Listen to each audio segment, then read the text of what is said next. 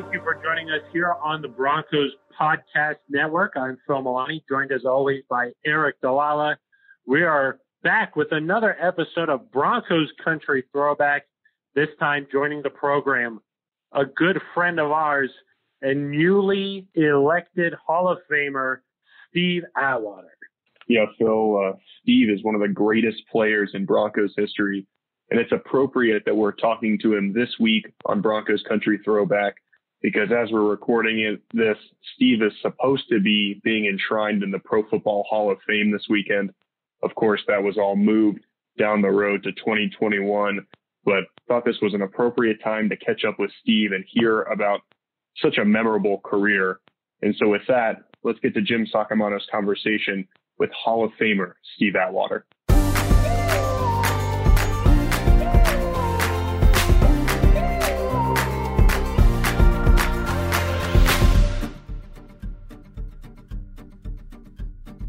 We are delighted to have with us today on Broncos Country Throwback Steve Atwater. There are legends within legends, and uh, as John Ford uh, famously uh, had a line in one of his great movies uh, when the legend is bigger than the fact, print the legend. And we've got a few of those players. Steve Atwater is one of them. You know, the funny thing, Steve, is as great a player as you were, and you were, I don't think anybody would doubt or deny that you're a better person than that. You're just a wonderful human being, and nobody would know that you were a player if they didn't already know it. They would just say, "What a great guy that Steve Atwater is." That's not exactly a question, and I realize it's a it's so positive that it's a setup for you not to not to answer it much. But if you um, you know, if you want to talk a little bit about the values you grew up with, that might be good because that's what makes us the man we become. Yeah, well, uh, I appreciate those kind words, Jim, and uh, I'm sure there are a lot of people out there who don't feel the same way that you do. Uh, well, not, hopefully, there's not too many people out there like that, though. um, but yeah, I just uh, remember, you know, growing up, and uh, my dad, he always just tell me, just you know, kind of treat people the way that you want to be treated, and you know, try not to uh, try not to get too excited when things are going well, super good, and then when things are going really bad, don't you know, don't get too low. Just try to stay right there in the middle, and uh, that's kind of been my my my method to the my madness for you know trying to you know stay level headed and uh, you know just try to do the things that I think are the right thing to do and treat people the way that I want to be treated. So uh, mm-hmm. it's, worked out pretty well. Got some amazing relationships from that, and uh, you know, I'm a much happier person. Steve, if the situation in the United States of America and the National Football League were a little different right now, you would be in Canton, Ohio, right this minute uh, for the Pro Football Hall of Fame. Uh, that must give you an, an odd feeling, but yet uh, it is good to know it'll be uh, done right down the road. Yeah. Um, I got a call from Bruce Smith earlier today, just uh, kind of sharing those same sentiments. And, you know, we both just kind of really laughed and were appreciative of, of uh, you know, us having the careers that we had in the NFL. And as NFL players, you have so much adversity that you have to overcome. You have to have a, a mindset that's uh, adaptable. And, um, you know, I, I'm just happy that, uh, I've been able to adapt throughout this situation, and uh, I'm not I'm not worried that uh, the ceremony didn't happen this year because a lot of the Hall of Famers probably wouldn't have been able to make it anyway. You know, some some uh, other Hall of Famers up there in age a bit, and wouldn't have been as many fans there. And uh, you know, I think it's just going to be much better when everybody can go out and enjoy it and have a have a great time. So uh, yeah, I don't I don't have any problem with waiting. Uh, I know it's going to be uh, much better next year than if we would have tried to piecemeal it together this year. Yeah, this would have been so tough, and next year is going to be so perfect. It's going to be great. Steve, you know, when you look at the greatness of your career, it just points out once again how hard it is to get into the Pro Football Hall of Fame. You know, like everybody, everybody who's in seems like they should be a first ballot guy, but it doesn't work out that way. No, it doesn't. And uh, I remember when I re- retired from the NFL, you know, the question popped in my mind, like, man, was that career good enough for to be in the Pro Football Hall of Fame? And uh, I, to be honest, I really didn't know. I wasn't sure. Um, I know. I think that team success also has something to do with it. Uh, you know, being on a good team, having good coaches. Uh, but um, you know, you also got to play well in those environments. And um, I, I, just I wasn't sure if uh, it was enough. And uh, you know, I became a finalist a few times, and you know, that's when it started to become a little bit more real that the, it could possibly happen. And uh, I tell you, I know there are some guys who are like shoe-in guys, the you know, the Troy Polamalu's, the the Ed Reeds, the uh, you know, Champ Bailey's, uh, John Elway's, but I, I mean, I wasn't one of those guys. And uh, you know, there are some guys who are like on a whole other in a whole other stratosphere, and then there are a, bunch of guys who are really really good, but not necessarily in that uh, super elite group. And uh, you know, I, I think uh, I was one of those players who, who was really good, but um, I would I wouldn't say I was in, in the class of like the, the Ronnie Lott and Ed Reed in terms of the safeties, you know, with all the interceptions and big hits and big plays. Uh, but still, it was, uh, you know, an, a good good career, I thought. Well, I would disagree with one thing you just said. I'll go along with the fact that there may be other players who were more elite. However, when you called yourself real good, that is incorrect because real okay, good. All right, all right. You never, you were never real good, Steve. You were always tremendous. And uh, I got, i I'm thinking of two great hits you had, and I wonder if you could comment on them. The first, of course, taking them chronologically, was Monday Night Football, Christian Okoye, the hit. What do you recall of that? Well, every time I think about that hit, uh, you know, I, I can't help but think about the week leading up to the game and, and you coming to me asking me if I'd be mic'd up for the game and uh, I don't think I agreed to right away, right? no, you didn't. Uh, no, you were very nice, but you were a little reluctant. But you know, you always put the team ahead of yourself, and you were a humble guy, so it wasn't like your way to say, "Oh, cool, I'll just do that."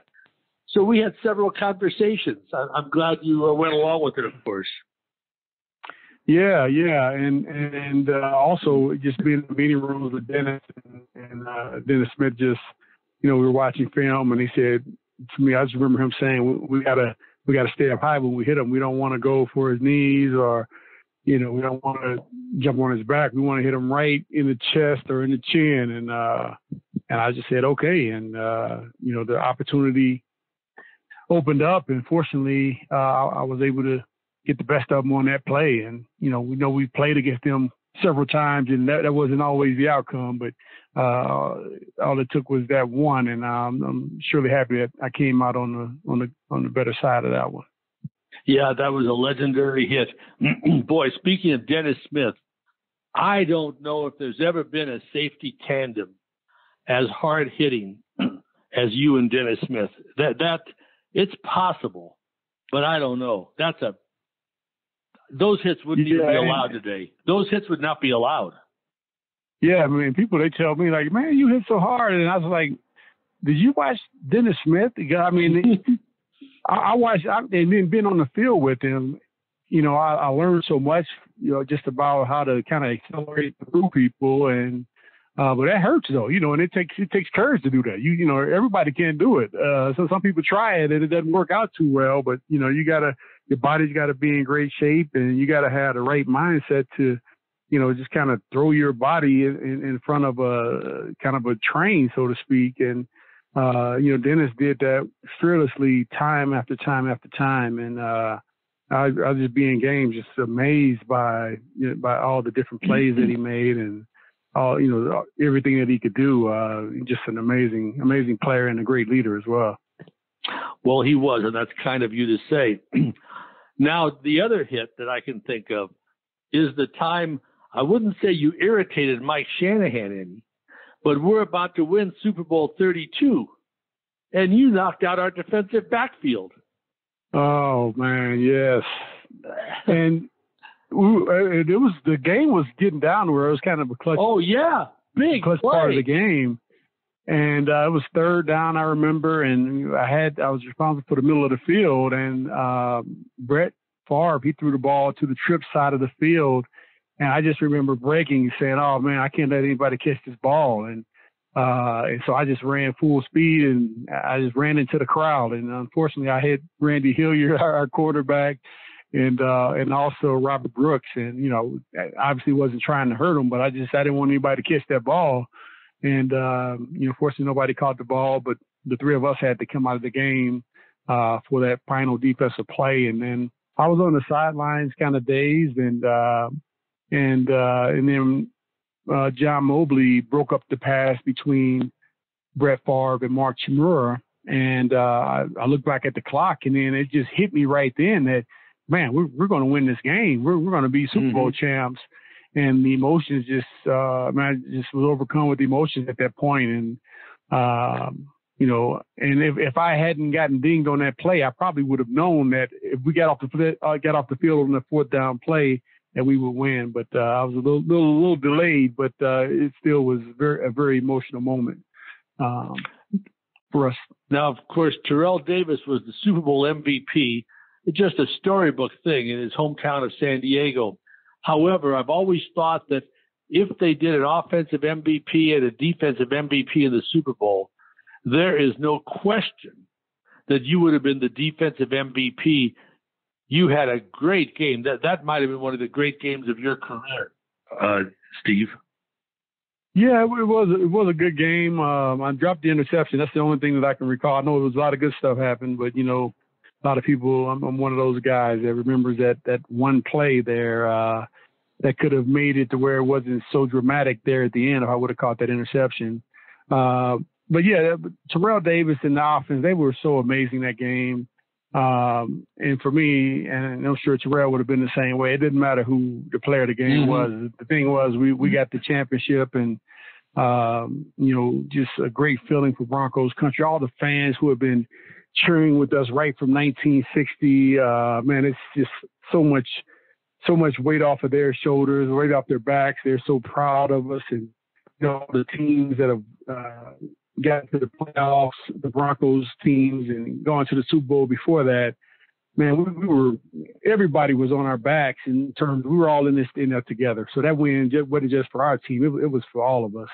And uh, yeah, that, it, it that was, was the thing that felt the most special about that, just knowing that you know we'd been there before, been able to get it done, and you know we did it now. And uh, for all those bad times, we got over the hump. Mm-hmm. Steve, what are your memories of you know you're a senior in Arkansas, you know you're going to get drafted, then you know you're going to get drafted number one, then you do, and it's by Denver. What were your thoughts about that whole situation? Well, first off, I, I wasn't one of those. I didn't know I was going to get drafted in the first round. I was just hoping that I would go on the first day, and um, and I remember Denver had the, I think it was the 13th pick, and then they traded with the Cleveland Browns, traded down to 20. And I, you know, I really didn't know what that was all about, but, um, you know, I remember talking to a couple of the scouts at the, uh, when I had my, my workouts at the University of Arkansas. Uh, and that, that went really well. And then again at the East West Shrine game, we were playing at Stanford and uh, you know, I always had great interactions. Uh, Ron Hill uh, and Mike Hagan, man, I, I'll never forget those guys, man. Uh, and yeah, we had great conversations. And um, yeah, when once once the pick came up, uh, I got the phone call, and I don't even know who all I talked to on the phone. I know I talked to Coach Reeves, but I forget forget who else I talked to on the phone and uh, I, I just really changed my life. It it it, it was a life changing experience.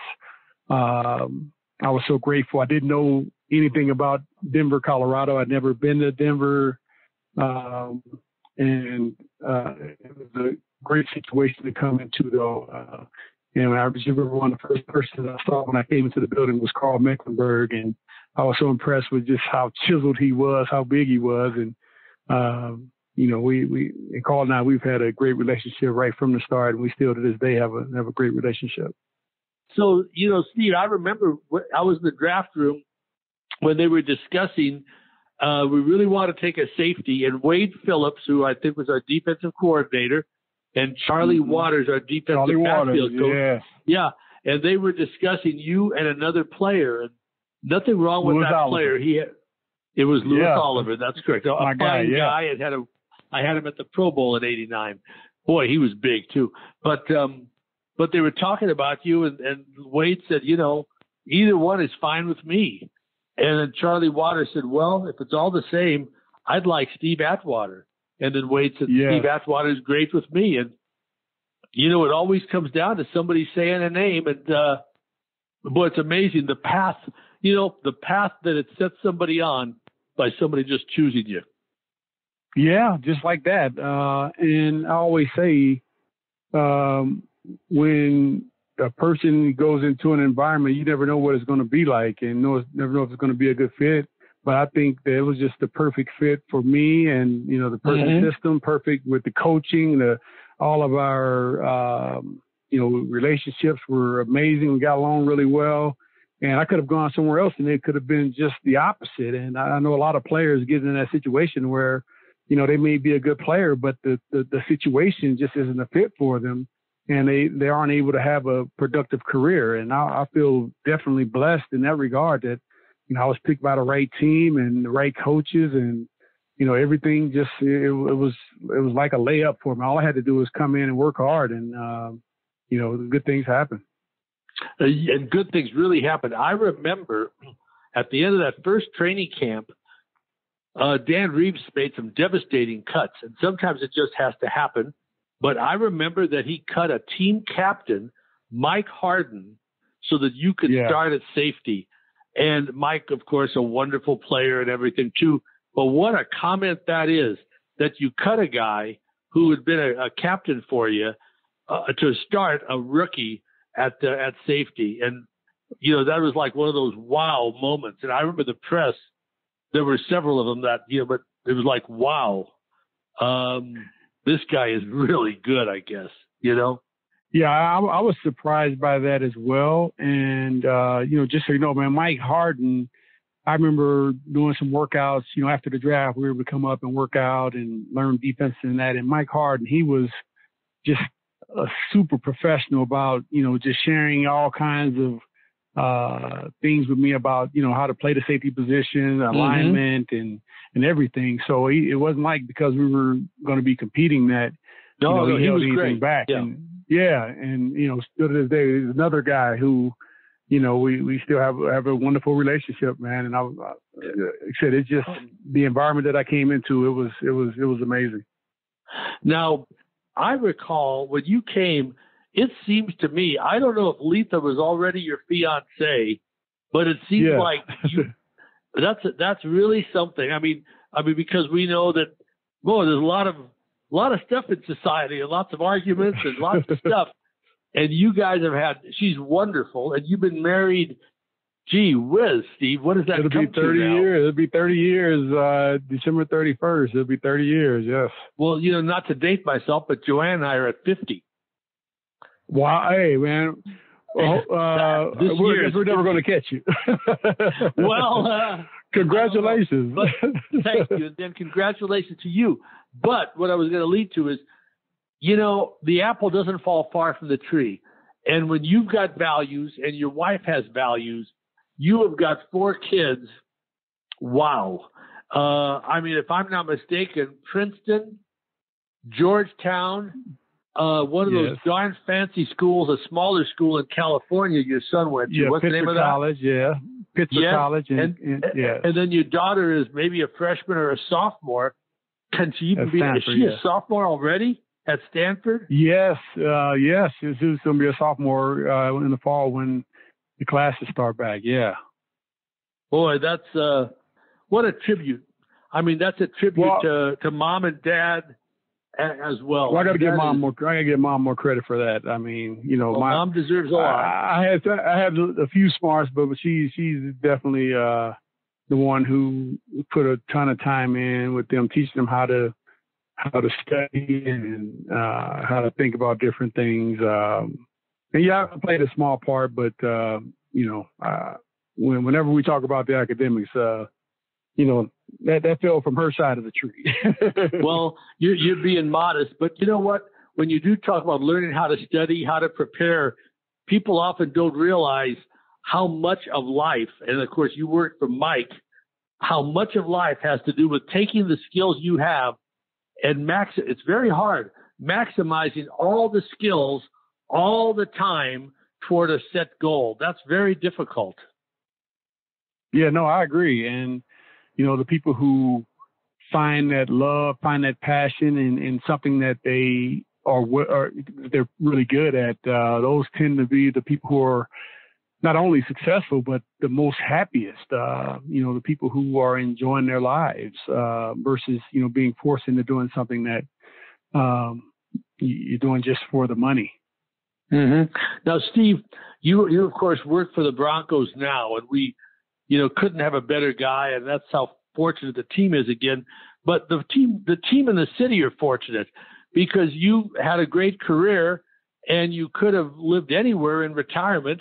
How come you're in Denver still? Which, uh, you know, I'm, I'm, not saying you shouldn't be here. I'm just saying we're really lucky because, uh, you know, you could be anywhere if you chose to be. You know what? And like when I finished playing, I played my last year with the Jets, and then I moved to Atlanta. I lived there for like 12 years, and then we moved to the D.C. area for about five years. And uh, in both of those places, I got a chance to like when I lived in Atlanta, I went to a few of the Falcons games, and um, you know, I kind of felt like an outsider. Uh, I know I'd played in the NFL, but obviously I didn't play for the Falcons.